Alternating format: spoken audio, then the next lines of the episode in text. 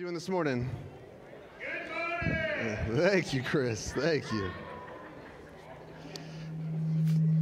for that warm welcome. Good. Y'all can find your way back to your seats. Man, it's such a good, uh, good day to be in the house of the Lord this morning. I wanted to say, I want to start off uh, by saying thank you guys so much for last week and for the uh, just the reception that y'all gave uh, my family and myself last week. Uh, we're so grateful for just the love that we have felt from this church um, already. Um, Y'all know moving across state lines and moving from one church to another can really be difficult. Um, leaving one church family and coming to a new one, but that's really what it's felt like since we've been here. Is um, it, it's felt like family, and y'all um, are, are, just so incredible and so welcoming. And we thank you so much for that, for welcoming us. Um, speaking of family, I have some church family uh, from Atlanta or Snellville, Stone Mountain area, wherever you're more familiar with here with us. Um, actually, my pastor, Joe, his wife, um, one of our good friends, Chloe, and her kids, they're all here. Um, they came to, to, to see us and visit and to support. And so just wanted to, if y'all see them, give them a nice welcome and a hug hug and make them feel as welcome as y'all, as y'all have made us feel welcome. Yeah. So any, anything that I do that you don't like, just blame Pastor Joe. So um, I'll pass the buck on him. I'm just kidding. But no, just seriously, we're so thankful um, for this church and for the opportunity to be here and to be able to grow along with you and the opportunity to be able to get to know you guys. I know that um, I've only been in the office for a week, um, but I met some incredible people, and I just look forward to uh, meeting more of you. But this has been my first week in the office, and um, really my mind has just been just racing um, more than it ever has in, in my life, I think, just with like ideas of things to be able to do and, um, you know, just, just opportunities that, that uh, Arlington has here to be able to, um, to reach the community around us and to be able to uh, make this place an environment where families and children, senior adults, young people all feel like this is a place where they can come and they can worship and they feel like that this is a place where they can grow in their relationship with Christ. And my, I just got all these ideas to be able to do. And that's kind of like my, my nature. Um, like I'm creative, but I'm also like a fixer, um, a, a, problem solver. I try to find systems and different ideas of how to, to, to put things into place. Um, like, for instance, my wife Casey, if she comes to me with a problem or something that's going on in her own life, my immediate response is to try to fix it, right? Do I have any guys that are like that? Here. Um, and she's like, I don't want you to fix this problem. I just want you to listen, right? But that's just kind of my nature, right? That's kind of my nature to, to want to try to fix things, try to, like, even if there's nothing wrong, just to make improvements on things. But what's not necessarily in my nature is to stop, to be still and to pray. Um, I'm a doer. I want to do things. I want to go. I want to go. I want to go but rarely do I stop and pray before I make decisions. Am I alone in this, or do we have more people like this in here? Y'all, come on, don't make me feel alone. All right, the church I left is so vocal, um, so y'all got to get loud with me, okay? But, but I'm, I'm like that. I've got, a, I've got a hard time just stopping and praying.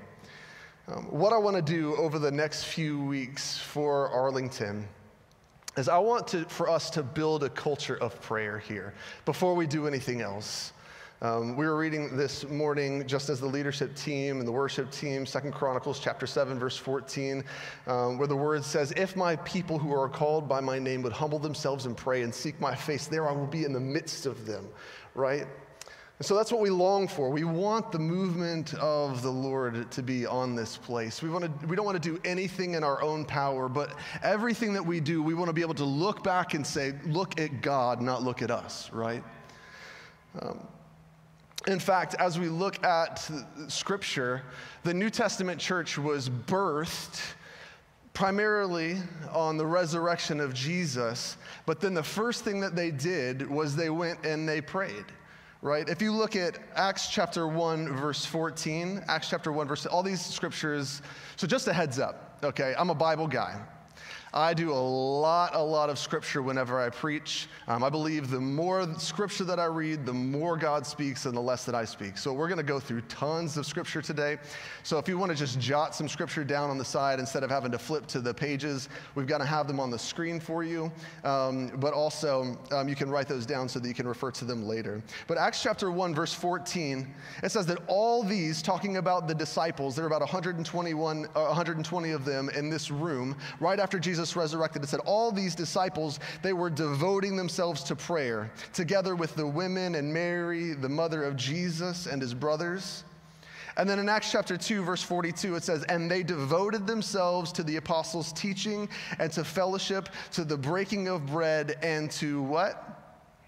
Prayers. This is the New Testament church right, right before or right after Acts chapter 1, verse 14, the Holy Spirit comes and it falls, and it says that 3,000 souls came to know Christ. The church just boomed after that. And then in Acts chapter 4, verse 23 through 31, Peter and John had just been into prison and they were released from prison. And then they went back to the disciples, and this is what they said what the Bible says in Acts chapter 4, verse 23 through 31, it says, And when they were released, talking about Peter and John, they went to their friends and reported what the chief priest and the elders had said to them. And when they heard it, it says that they lifted their voices together to God. And they said, Sovereign Lord, this is their prayer that they're praying together, who made the heaven and the earth and the sea and everything in them, who, who through the mouth of our father David, your servant, said by the Holy Spirit, Why did the Gentiles rage and the peoples plot in vain? The kings of the, kings of the earth uh, set themselves, and the rulers were gathered together against the Lord and against his anointed. Verse 27 says, For truly in the city they were gathered together against your holy servant Jesus, whom you anointed, both Herod and Pontius Pilate, along with the Gentiles and the peoples of Israel, to do whatever your hand had planned and predestined to take place. And now, Lord, look upon their threats and grant to your servants to continue to speak your word with all boldness. You see what their prayer is? Yes, we're facing persecution. persecution. Yes, we just came out of prison, but please, God, give us more boldness. Verse 30 says, While you stretch out your hand to heal, and signs and wonders and perform through the name of your holy servant Jesus. In verse 31, it says, And when they had prayed, the place in which they were gathered was shaken, and they were all filled with the Holy Spirit and continued to speak the word of God with boldness. So I want this church to be a church where we pray, we seek the Lord, we seek the Lord in his presence, and we ask him for boldness, even in the midst of a dark culture. Matthew chapter 21, verse 12 through 13. This is Jesus. Remember, he's sitting um, aside watching the money changers who were trading and they were making a profit on all the things that they were selling in God's house, right? This is what Jesus says. It says, And Jesus entered the temple and drove out all who sold and bought in the temple. And he overturned the tables of the money changers and the seats of those who sold pigeons. He said to them, It is written, My house shall be called a house of what? prayer, but you make it a den of robbers. So, first and foremost, we want this to be a place, a house of prayer, because that's what God's word says it should be. A place where we seek the Lord, where we seek boldness from the Lord to be able to speak the word of God, so that we can look back and say, this isn't in our own power.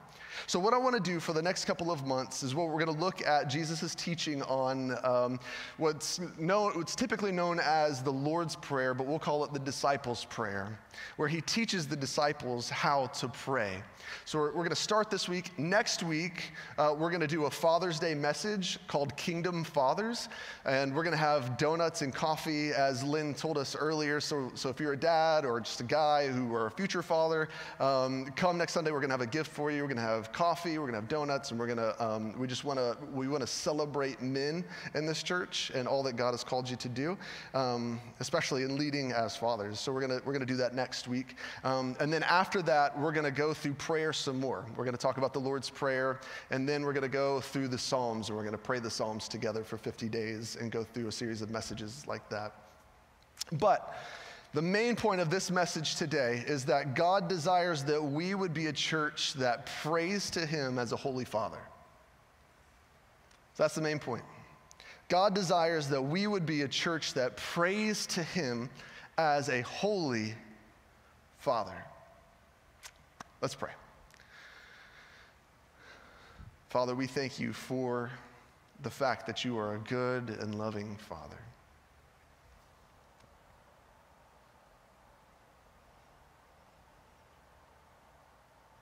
God, we, we don't want to speak empty phrases into the sky. We want to communicate to the creator of the universe. God, we long and we desire for the presence and the power of your Holy Spirit in this place. As we approach your throne of grace with confidence, would you move in power in our hearts?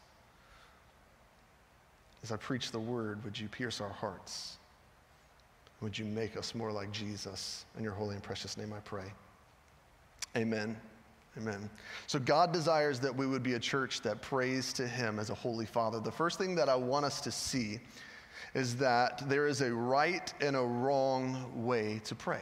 There are right and wrong ways to pray. If you would turn in your Bibles to Matthew chapter 6, and then hold your finger in that place, and then go to Luke chapter 11 as well. So we're going to go back and forth. Matthew has an account of the Lord's Prayer. And then Luke also gives this same kind of different vantage point of um, the Lord's Prayer or the disciples' prayer in Luke chapter 11. So, Matthew chapter 6 will be in 5 through 13. And then Luke chapter 11, we're going to do 1 through 13. So, if you turn your Bibles there, that's where we're going to begin. The first thing I want us to see is that there are right and wrong ways to pray right and wrong ways to pray. Maybe you've never thought about that before. But if you look at Luke chapter 11, verse 1, it says, Luke 11, verse 1 says, Now Jesus was praying in a certain place, and when he finished, one of his disciples said to him, Lord, teach us to pray as John taught his disciples. So you get this picture that Jesus, as he often did, retreats to go and pray. Maybe the disciples witness this through his life, and maybe they catch a glimpse. Um, they hear what he's doing, they see what he's doing, and they say, Listen, I was raised in a certain way, and that's not how I prayed. Jesus, can you teach me how to pray? And that's what Jesus does. The disciples approach him and say, Lord, teach us to pray as John taught his disciples. So, if you turn back over to Matthew chapter 6, verse 5 through 8, this is how Jesus responds according to Matthew's account. And starting in verse 5, Jesus gives us instruction on how not to pray first, right? Look at verse 5. It says, And when you pray, you must not be like the hypocrites for they love to stand and pray in the synagogues and at the street corners, that they may be seen by others. Truly I say to you, you have received, they have received their reward. But when you pray, go into your room and shut the door and pray to your Father who is in secret, and your Father who sees in secret, he will reward you. Verse 7 says, And when you pray, don't do this. He says, Don't heap up empty phrases as the Gentiles do, for they think that they will be heard for their many words. Do not be like them, for your Father knows what you need before you even ask them. So Jesus gives two examples here of what not to do, right? And one example of what to do. What to do, he says, he says, go into a secret place and pray. Now, that doesn't mean that this, there's anything wrong with praying in public, but what Jesus is saying is whenever people, these people were praying in public, they were praying in public to get attention for themselves, right? That's what Jesus is implying. He says that those that are like hypocrites, they stand out there and they start to pray all these like long prayers, like the self-righteous prayer, and the motivation is, is that people will see their holiness and be like, "Yay, look how holy they are." Jesus says, don't do that because that praise from the people, that's the only reward that they're going to get. The Father in heaven, He doesn't reward that because He knows their motivation, right? Then he also says, don't go on praying and babbling with empty phrases like the Gentiles. So I guess in this, what my assumption is, is that Gentiles, they would just have like all of these like phrases that they would be saying, just going run on, run on, like, oh, okay, okay, check your watch. Are you done yet? Like, man, you just keep on going. Anybody ever had somebody pray like that before? It's like, Lord God, Lord God, Lord God, Lord God, our Father, our Father, Lord, Lord. You're just like, man, are you even saying anything? It's like Lord God turns into a stutter or an um. You know what I mean? But they're not actually saying, there's no substance to what they're saying. It's like, and then, like, you ever had somebody pray in a way that it's like they're giving instruction? Like at the end of a sermon, a pastor will pray, and Lord, as the people take a left out of the building and go down to the cafeteria and they eat, you know, like, you ever heard somebody pray like that? They're praying with instruction. It's not like they're talking to the creator of the universe. It's really, I'm just praying at these people so they know what they're supposed to do next. So Jesus is saying there are right and wrong ways to pray. Kind of a prevalent, right now, kind of um, heretical way to pray is you ever heard of the name it and claim it kind of prayer? Where it's like if you just see something that you want, you claim it in Jesus' name, then it will be yours. God's obligated to give it to you. As if saying in Jesus' name is your superpower, you know, and then God is obligated to give it to you. I was one time actually um, I was talking to a guy at my former church, actually, and um, we are standing here, and across the street is this like, it's a gorgeous, gorgeous neighborhood. They got these beautiful, large houses, and I say, oh, kind of like in jest, man, I wish I had a house like that, you know, just in jest, that'd be cool. Um, and the guy turned to me and says, claim it in Jesus' name. And I was like, what? It's like, yeah, claim it in Jesus' name. And I was like, first of all, nowhere in Scripture does it say you can just look at something, claim it in Jesus' name, and it's gonna, it's gonna be yours, like God's obligated to. But also, that kind of theology actually makes you feel guilty, right? Because what if you claim something in Jesus' name and you don't get it? Then you feel guilty, like maybe I didn't have enough faith, or maybe God doesn't love me, maybe He's trying to, right? So that, that's, not, that's not how we're called to pray. Or you ever heard of the, like the gimmies, the, the prayers of the gimmies? Like, God, give me this, give me this, give me this, give me this.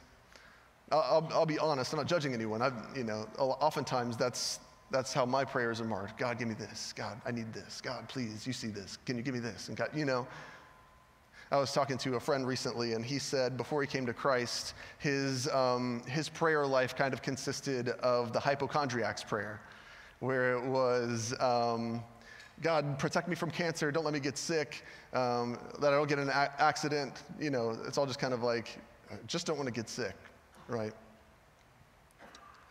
James chapter 4, verse 3 says, You ask and you do not receive because you ask wrongly. He says to spend it on your own passions. So there are right and wrong ways to pray. And maybe sometimes that we ask things, it's because we want it for our own selves, right? We want to spend it on our own passions, maybe our own pleasures. Jesus says God knows your needs before you even say anything, right? So then, why do we pray? That's a natural question, right? Following that. Okay, if it's not just give me's, if it's not this, that, then, then why do we pray?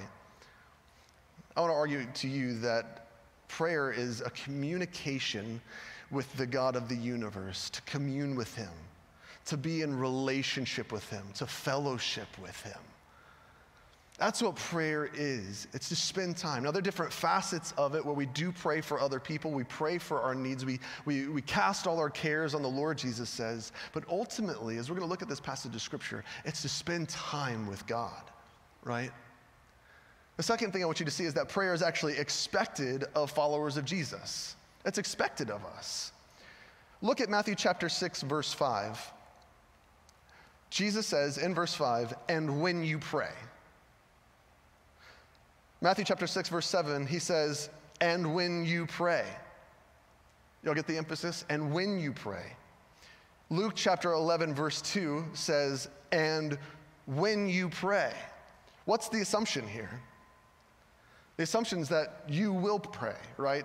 It's not, Jesus isn't saying, hey, and if you pray, or if maybe you schedule it into your busy schedule, maybe if you can work this in here or there. But Jesus says, when you pray, pray like this. There's this quote that I love um, by Charles Spurgeon. We should have it on the screen. Charles Spurgeon says this He says, Prayer is the natural outgushing of a soul in communion with Jesus. Look at this illustration. He says, just as the leaf and the fruit will come out of the vine without any conscious effort on the part of the branch, but simply because of its living union with the stem, so prayer buds and blossoms and produces fruit out of souls abiding in Jesus. Isn't that beautiful? He's saying, like, you look at a plant, it takes no effort for it to bud its fruit, right? It's just that's naturally what it's created to do. The fruit, the bloom comes out. And he's saying, like, when we commune with Jesus, when we fellowship with Jesus, when we spend time with the Lord, prayer is just an, a natural outgushing, an outflow of a Christian's life. When we pray, it should, as believers, it should just naturally come out of us. My prayer is that this is what it would be for us at Arlington, right?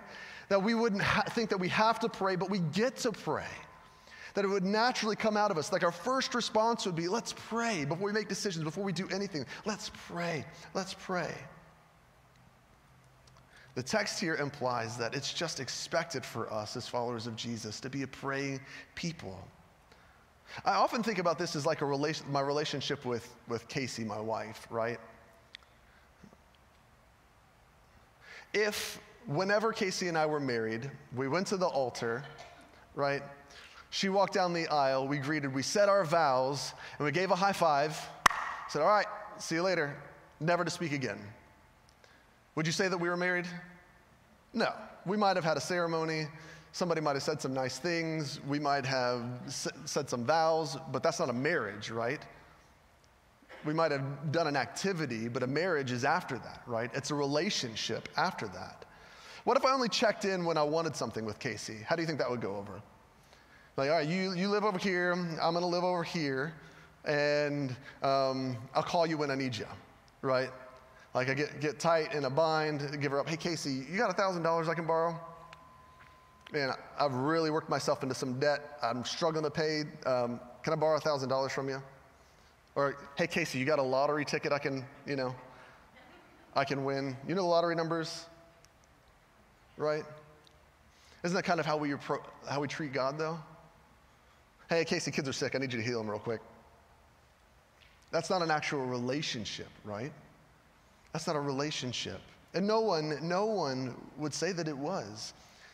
See, my desire to know Casey as my wife naturally flows out of me, right? Y'all remember whenever you were dating your spouse, um, and you know you would call each other and you'd be on phone on the phone for hours or maybe um, even before phones you, you would write letters to each other and you couldn't wait to receive that letter because you wanted to hear from each other. You wanted to communicate with one another right?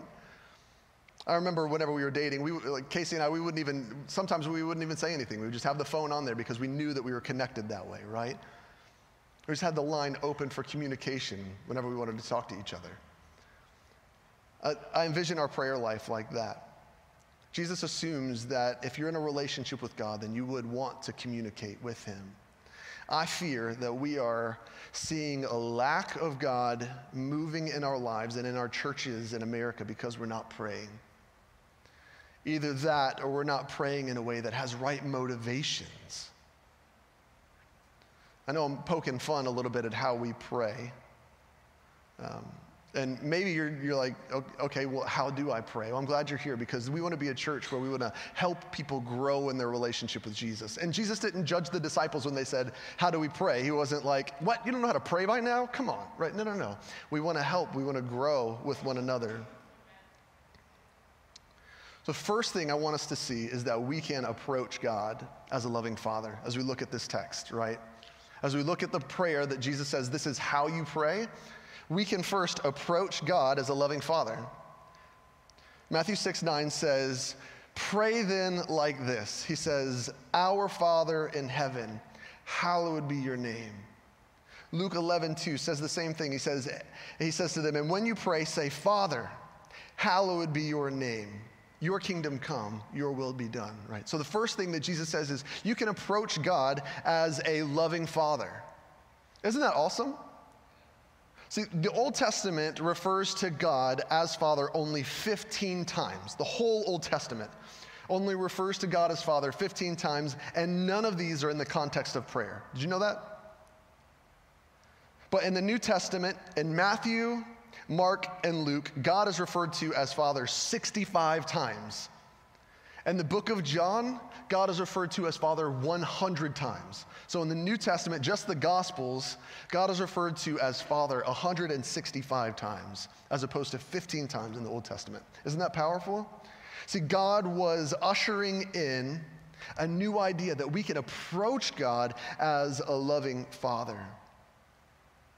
In fact, in Luke chapter 11, 11 through 13, the same passage that we were in in 11, 13, just down at the bottom, Jesus says, What father among you, if his son asks for a fish, will instead give a fish, or instead of a fish, give him a serpent?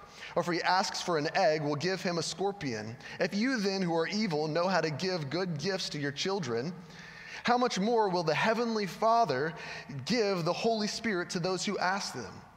What Jesus is saying is that if you and I, who are sinful, if we're sinful people, we're fallen, we're broken, know how to provide for and give to our children the things that they need, how much more so will the God, the creator of the universe, who is perfect, give us the things that we need? The example of the fish is something that we need instead of a scorpion, something that will hurt, right? God's not going to, okay, is that that's what you need? Well, I'm going to give you something that hurts you instead. No, God is a loving father and he looks out for us and for our needs.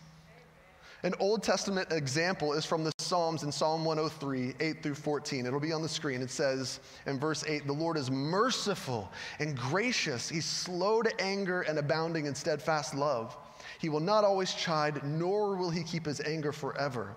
He does not deal with us according to our sins, nor repay us according to our iniquities. For as high as the heavens are above the earth, so great is his steadfast love for those who fear them.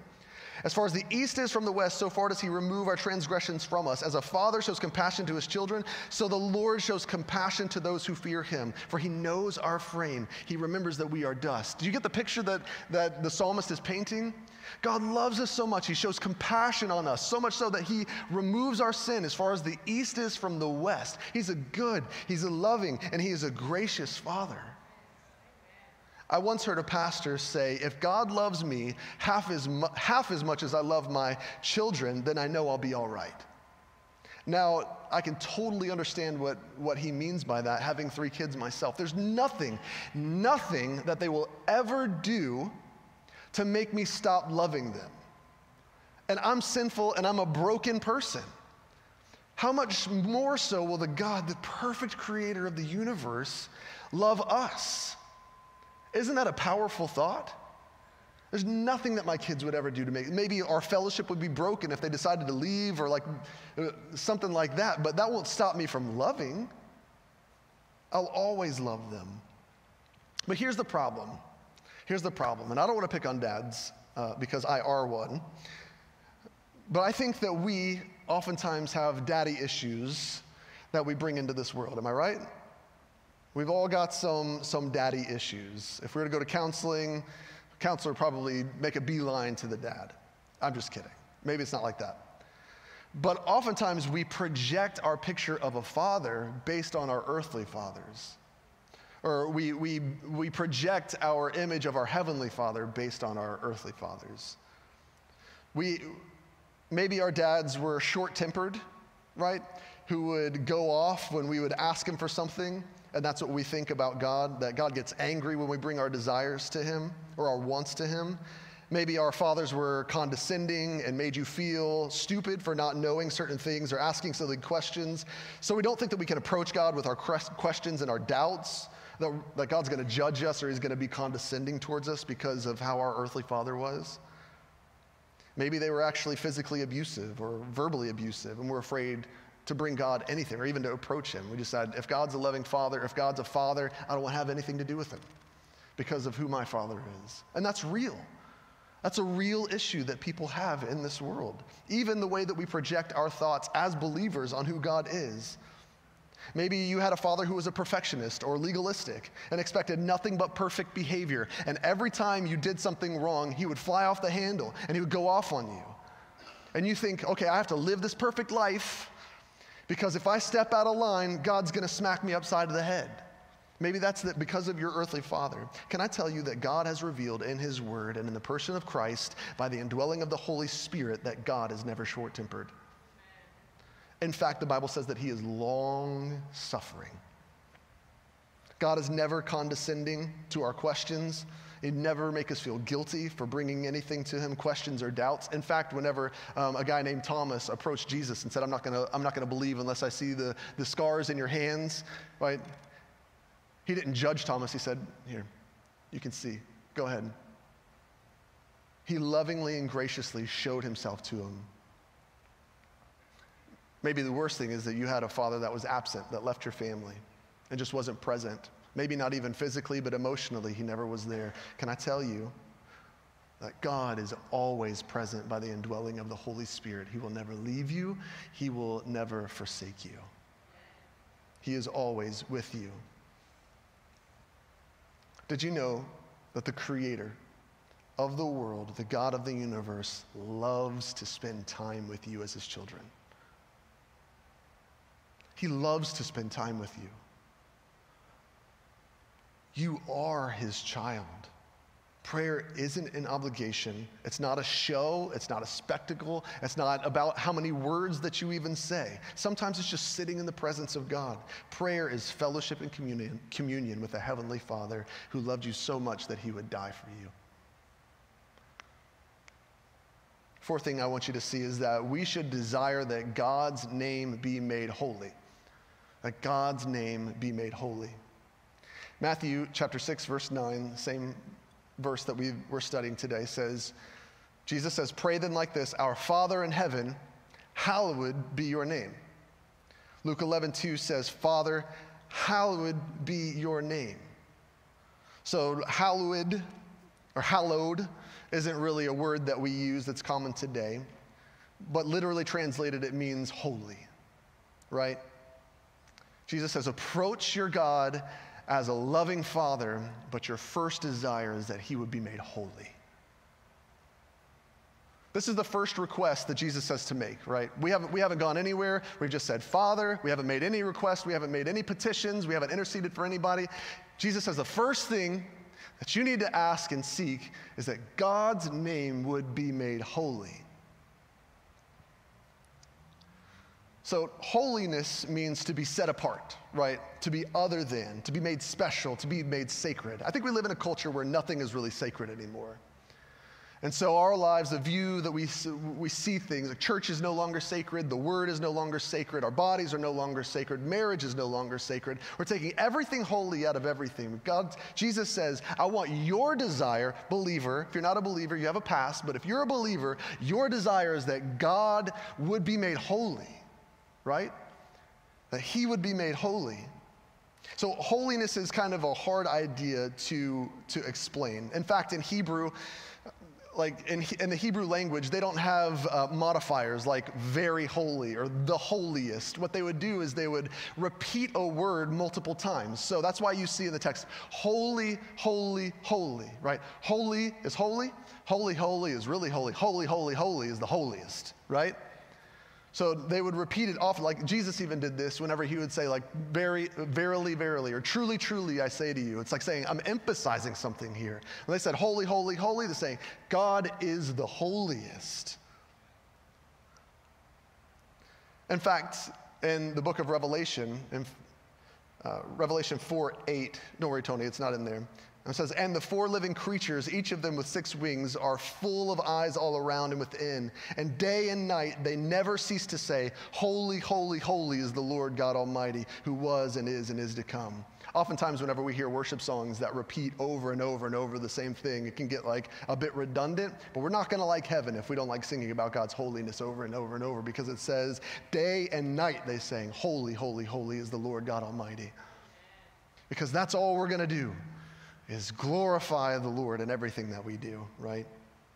There's this quote by A.W. Tozer that talks about holiness and how hard it is for us to understand. He says, Holiness is almost unfathomable, right? Or indescribable, using words because we are fallen people, and even our whitest garments are a dingy gray in the presence of a holy God. He's saying we, it's hard for us to explain holiness because even in our, in our most purest moments, it's like a dingy gray before the holiness of God, right? It's so hard for us to, to fathom.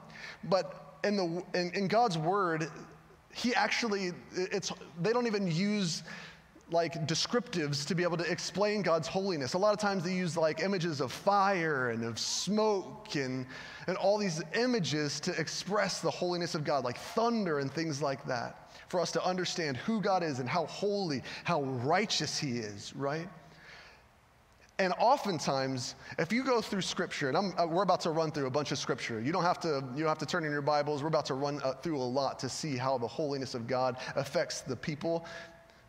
But oftentimes, the response by people when they, they see the holiness of God is that they would fall on their faces or they would repent in seeing His holiness. In fact, in Exodus 3 1 through 6, this is talking about Moses and the burning bush. He says, Now Moses was keeping the flock of his father in law Jethro, the priest of Midian. And he led his flock to the west side of the wilderness, and he came to Horeb, the mount of God. And the angel of the Lord appeared to him in a flame of the mountain of God. And the angel of the Lord appeared to him in a flame and in the fire in the midst of a bush. He looked, and behold, the bush was burning, yet it was not consumed. And Moses said, I will turn aside to see this great sight why the bush is not burned. Verse 4 says, When the Lord saw that he turned aside to see, God called him, called to him out of the bush, Moses, Moses. And he said, Here I am. Then he said, Do not come near. He said, Take your sandals off your feet, for the place on which you are standing is holy ground. And he said, I am the God of your father, the God of Abraham, the God of Isaac, and the God of Jacob. And Moses hid his face, for he was afraid to look at God. Exodus 19, 16 through 19 says, On the morning of the third day, there were thunders and lightnings and a thick cloud on the mountain, and every loud trumpet blast, so that all the people of the camp trembled. Then Moses brought the people out of the camp to meet God, and they took their stand at the foot of the mountain. Now, Mount Sinai was wrapped in smoke because the Lord had descended on it in fire. The smoke of it went up like the smoke of a kiln, and the whole mountain trembled greatly. And as the sound of the trumpet grew louder and louder, Moses, Moses spoke, and God answered him in thunder. Exodus 33, 17 through 23 says, And the Lord said to Moses, This very thing that you have spoken, I will do, for you have found favor in my sight. This is Moses saying, I want to see the glory of God, right? He says in verse 18, Moses, Moses said, Please show me your glory. And he said, I will make all my goodness pass before you, and you will and, and will proclaim you my name, the Lord. And I will be gracious to whom I will be gracious, and I will show mercy on whom I will show mercy. But he said, You cannot see my face, for, for man shall not see me and live. And the Lord said, Behold, there is a place by me where you shall stand on the rock. And while my glory passes by, I will put you in the cleft of the rock, and I will cover you with my hand until I pass by. Then I will take away my hand, and you shall see my back, but, not, but my face shall not be seen. Moses wanted to see the glory of God. He said, No one can see God and live because of my glory, because of my holiness. Exodus 34, 5 through 9 says, The Lord descended in the cloud and stood with him there and proclaimed the name of the Lord. The Lord passed before him and proclaimed, The Lord, the Lord, who is merciful and gracious, slow to anger and abounding in steadfast love and faithfulness, keeping steadfast love for thousands, forgiving iniquity and transgression and sin, but who will by no means clear the guilty, visiting the iniquity of the fathers of the children and the children's children to the third and the fourth generation. I need a beatbox for that.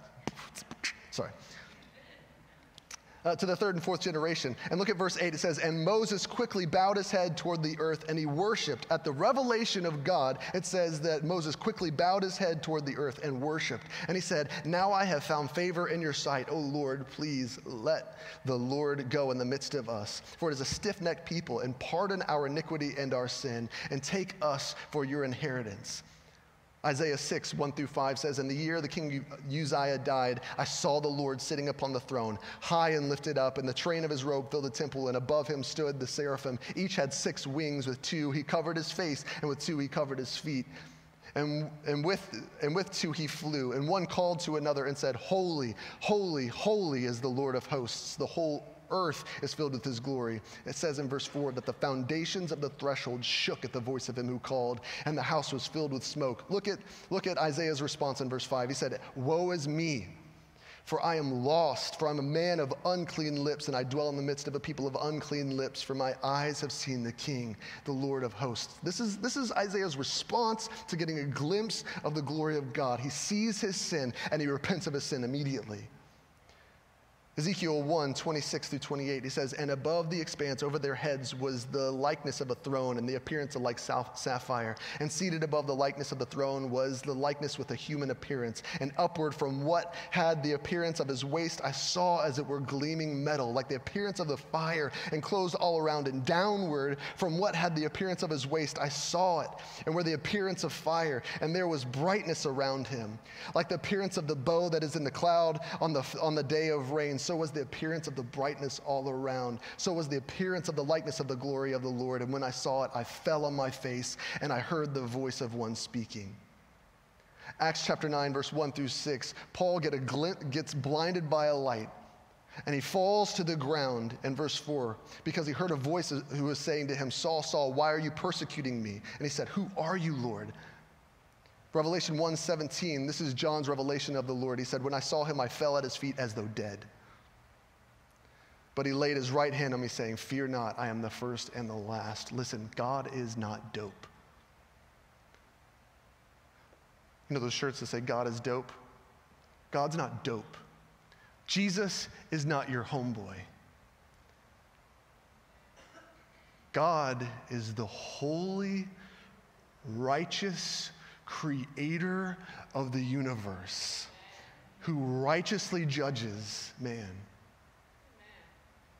And when we think about the holiness of God, we should tremble. God is holy.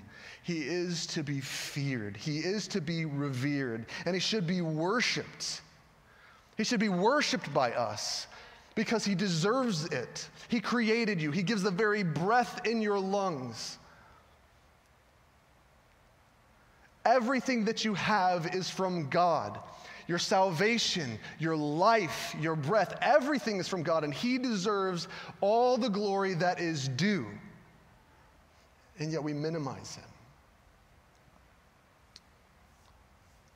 Jesus says our first request is that God would be made holy in our lives. John Piper says that missions exist because worship doesn't. Missions exist because worship doesn't. The reality is, is that there are millions of people in this world who worship someone other than God, and we are called to go take the good news of the gospel to them, not just because we love them, but because we, God, because we believe that God deserves the worship of them. They're worshiping something other than God. And God deserves their worship. And in love, we go and we take the good news of the gospel because we, we believe that they should worship the God, the creator of the universe, because in that they will find life. Are you all with me? So oftentimes we say, okay, so we have a holy God and a father, right? So how do we reconcile those two? Like, it seems like holiness and father are irreconcilable but they're not, right? God created us to make his name holy in the way that we live. Did you know that?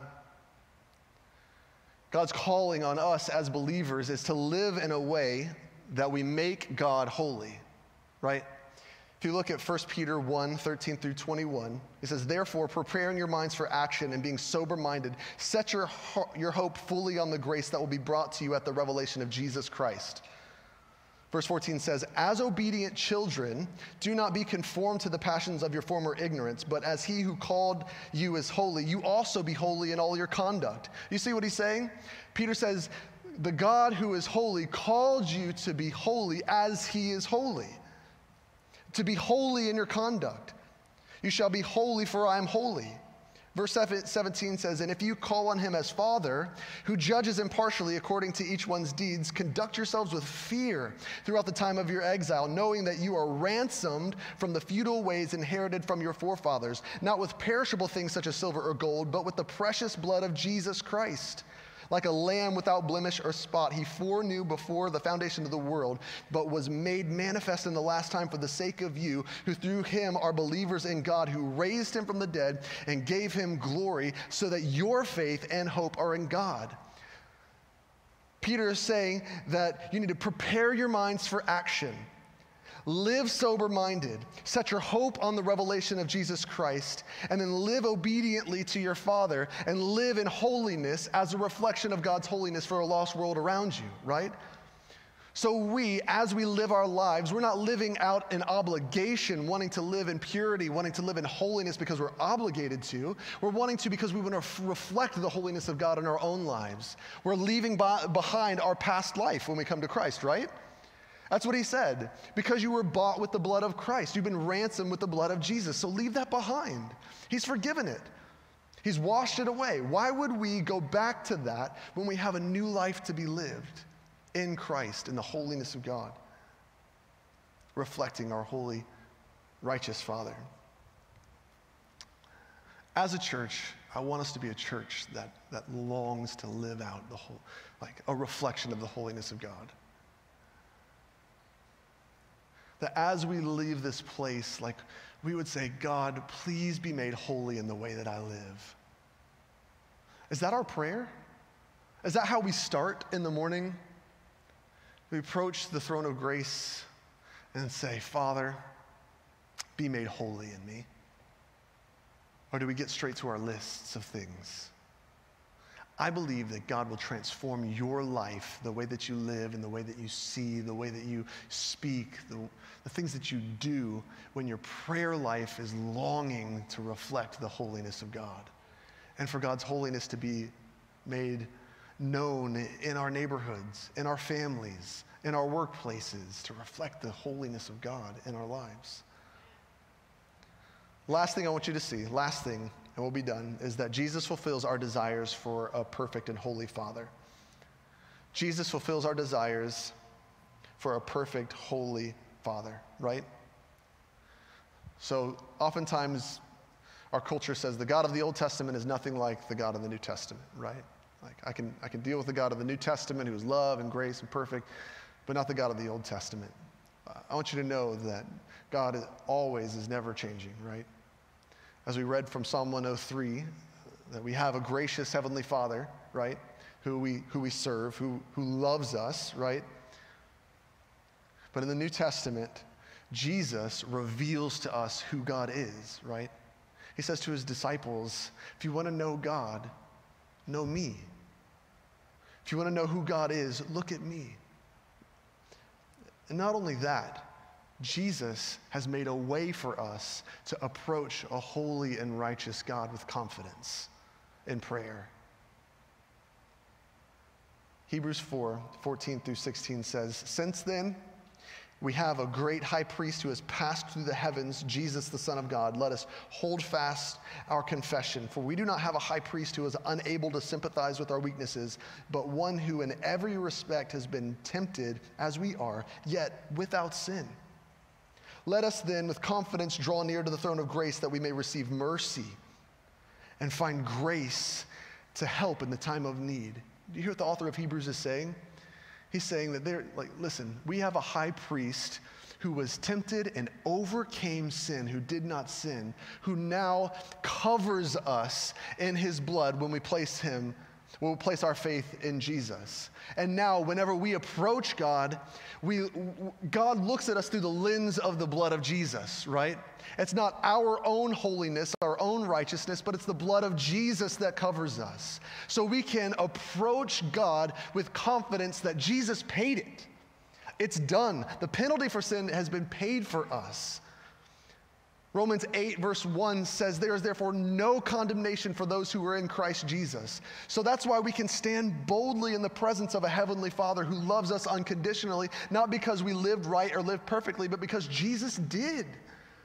So when you wake up in the morning with the, the dirt from yesterday, you can confess your sin freely to a holy God and know that the blood of Jesus washes you clean that you don't have to hide from him in prayer, but you can approach him and confess your sin. Yes, repent of that sin, but you don't have to hide in guilt and shame, but you can confess it to a loving and holy God because of what Jesus did on the cross for you. Isn't that powerful? Jesus reconciles the idea of a perfect and heavenly Father who is also holy, and we can approach him with confidence. I want us to be a church that prays like this where we confidently pray. Where we confidently pray. When we have a decision to make, when we run into people on the street, at the gas station, whenever we see people's needs, we, we stop. Our first inclination is to stop and to pray. When we wake up in the morning, we can't wait to pray. When we open our eyes, the first thing we say is, God, Father, thank you for a new day. Make your name holy in me. It's the first thing that we do before our feet even hit the ground when we get out of bed. Pray, God, make your name holy today. Do you think that we can respond to that as a church? that we would or could be a church that believes in the power of prayer. I believe that God wants to do immeasurable things in our lives, in this church, in your life. And I believe that begins when you start to pray. I'm so excited for the next few weeks just to see how God moves in power through his prayers and through his word. I want you to come expecting God to do something powerful in this place. Would you pray? Let's pray. God, you are good. Father, the fact that you are listening to the words that we are all saying right now in our hearts, these words right now is humbling. God, give us a glimpse of your holiness. And God, may we approach you in confidence of what Jesus has done. I pray, Lord, that each person in this room, their lives would be transformed by prayer. I pray that you would transform this church through prayer, that you would pr- transform Arlington, the neighborhood around us, by prayer, that you would reach the city of Jacksonville through prayer. God, that the state of Florida would be transformed because of prayer. You are good, you are loving, and you are holy, and we praise you In your holy and precious name I pray. Amen. Amen. We're going to enter into a time of invitation. Um, if you don't have a relationship with God and you haven't known God like this as a loving Father, I'm going to be down here. Um, there'll be other leaders around that that'll help you if you have questions about how to start a relationship with your Heavenly Father through a relationship with Jesus. We'd like today to be the day where you become a child of God. Um, so if you have questions about that, uh, come forward. I'd love to talk to you about that. If you want to join Arlington, um, this is my first Sunday too. Um, if you haven't joined, uh, welcome. Uh, we can grow together, um, but this is a place where we want to see life uh, happen, people transformed by the good news of Jesus, and to serve our community well, um, and to live on mission for Him and for His glory. Um, love to see what, how that works out. Um, we'd love to have you a part. You're a part of the church, and we'd love to have you join. Um, maybe you just need a time of prayer. You want to come down and pray. Maybe your prayer life hasn't been um, what, it, what it needs to be, and you'd like to just come and spend some designated time. The altar's open for you, but I'll be down here and love to be able to talk with you um, as uh, Pastor Spencer leads us in worship.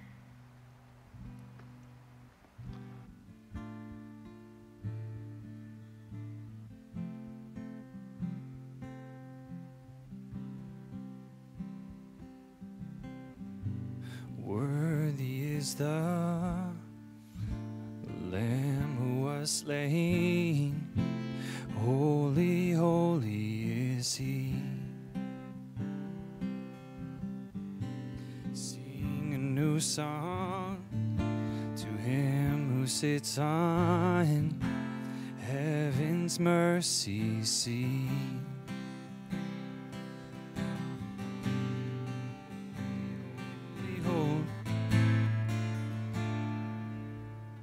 Change the key.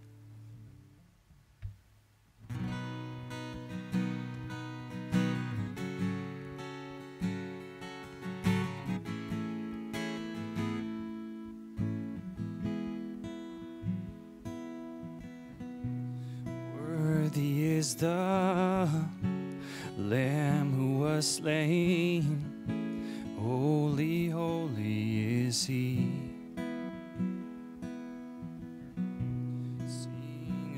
Song to him who sits on heaven's mercy seat.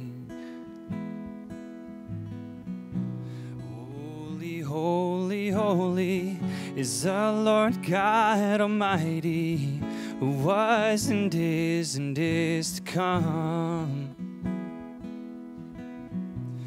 With all creation I sing praise to the King of Kings. You are my everything, and I will adore you.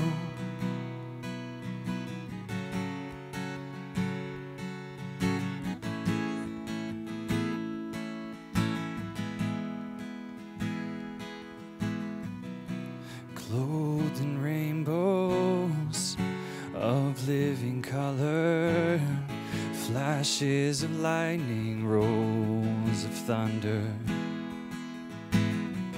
Blessing and honor, strength and glory and power be to you, the only wise King.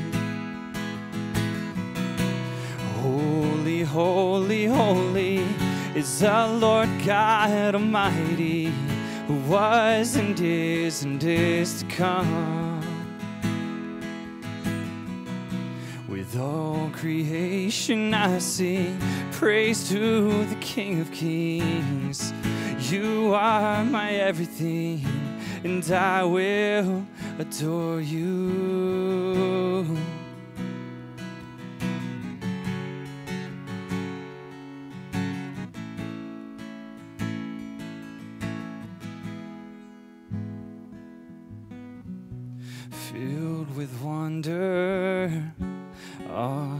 Wonder at the mention of your name.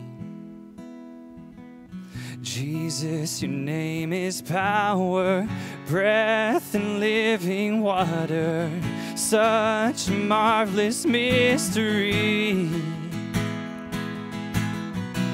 And holy, holy, holy is the Lord God Almighty, who was and is and is to come.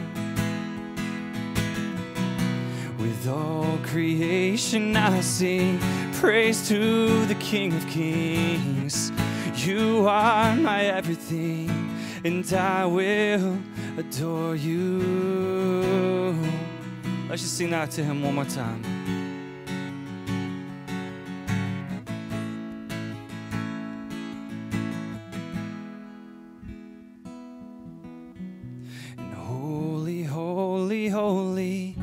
The Lord God Almighty, who was and is and is to come. With all creation I sing praise to the King of Kings. You are my everything, and I will adore you.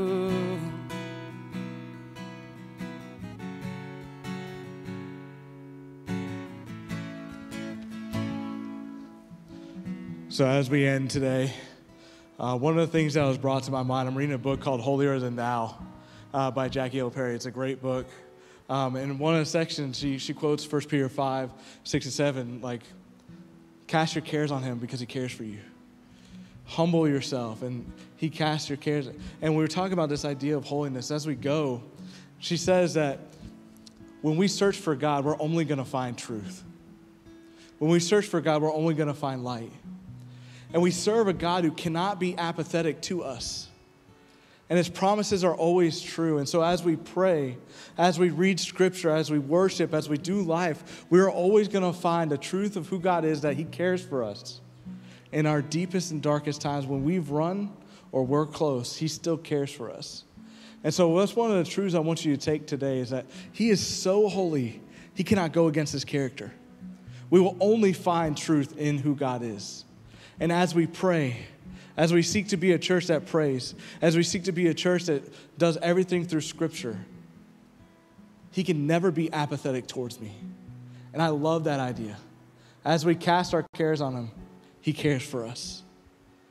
And so I hope that as we go today, that we remember that prayer should be a central focus for us. And as we do that, we seek, we will see the truth of who God is more and more each day. And so let's pray.